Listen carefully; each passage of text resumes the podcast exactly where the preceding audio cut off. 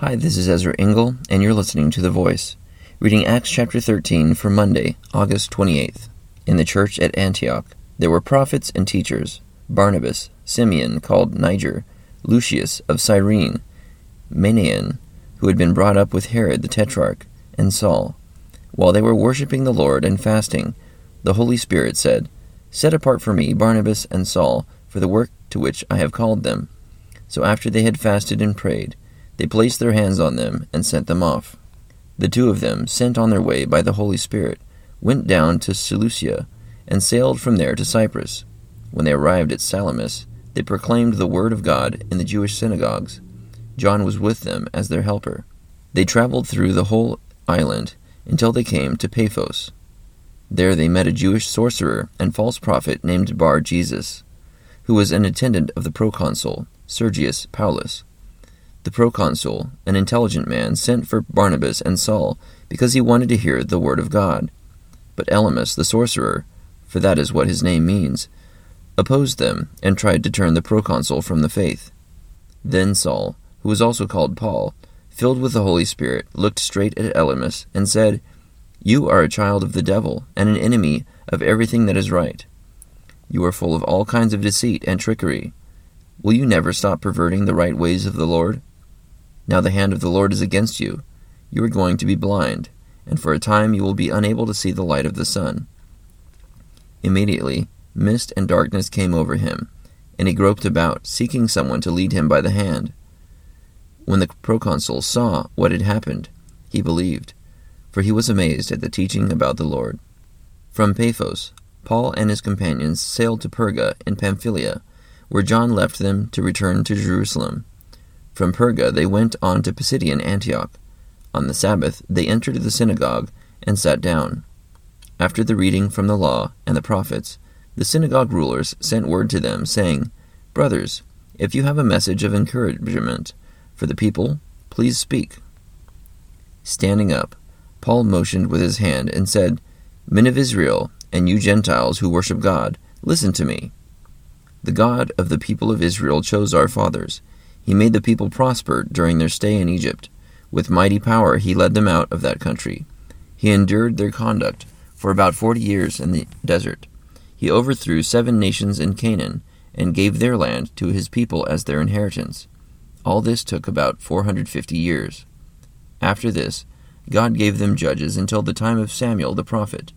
Then the people asked for a king, and he gave them Saul son of Kish, of the tribe of Benjamin, who ruled forty years. After removing Saul, he made David their king. He testified concerning him I have found David, son of Jesse, a man after my own heart. He will do everything I want him to do. From this man's descendants, God has brought to Israel the Savior, Jesus, as he promised. Before the coming of Jesus, John preached repentance and baptism to all the people of Israel. As John was completing his work, he said, Who do you think I am? I am not that one. No, but he is coming after me, whose sandals I am not worthy to untie. Brothers, children of Abraham, and you God fearing Gentiles, it is to us that this message of salvation has been sent. The people of Jerusalem and their rulers did not recognize Jesus, yet in condemning him, they fulfilled the words of the prophets that are read every Sabbath. Though they found no proper ground for a death sentence, they asked Pilate to have him executed. When they had carried out all that was written about him, they took him down from the tree and laid him in a tomb.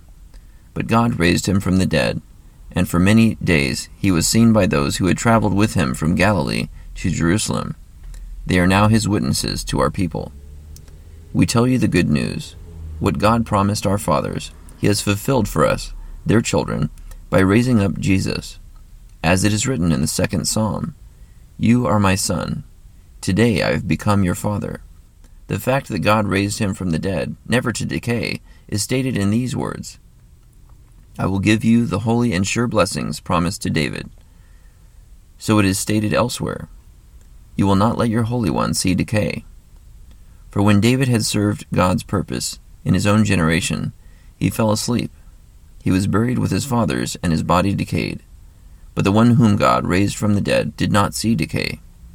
Therefore, my brothers, I want you to know that through Jesus the forgiveness of sins is proclaimed to you. Through him, everyone who believes is justified from everything you could not be justified from by the law of Moses. Take care that what the prophets have said does not happen to you. Look, you scoffers, wonder and perish, for I am going to do something in your days that you would never believe, even if someone told you. As Paul and Barnabas were leaving the synagogue, the people invited them to speak further about these things on the next Sabbath. When the congregation was dismissed, many of the Jews and devout converts to Judaism followed Paul and Barnabas, who talked with them and urged them to continue in the grace of God. On the next Sabbath, almost the whole city gathered to hear the word of the Lord. When the Jews saw the crowds, they were filled with jealousy and talked abusively against what Paul was saying. Then Paul and Barnabas answered them boldly We had to speak the word of God to you first. Since you reject it, and do not consider yourselves worthy of eternal life, we now turn to the Gentiles. For this is what the Lord has commanded us I have made you a light for the Gentiles, that you may bring salvation to the ends of the earth. When the Gentiles heard this, they were glad and honored the word of the Lord, and all who were appointed for eternal life believed. The word of the Lord spread through the whole region.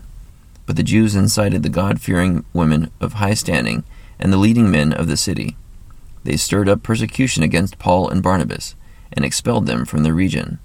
So they shook the dust from their feet in protest against them, and went to Iconium. And the disciples were filled with joy and with the Holy Spirit. Acts chapter 13. So Barnabas and Saul were anointed and sent to share the good news, first with the Jews and then with the Gentiles, after it was rejected by the Jewish leaders. Thank you for listening to The Voice.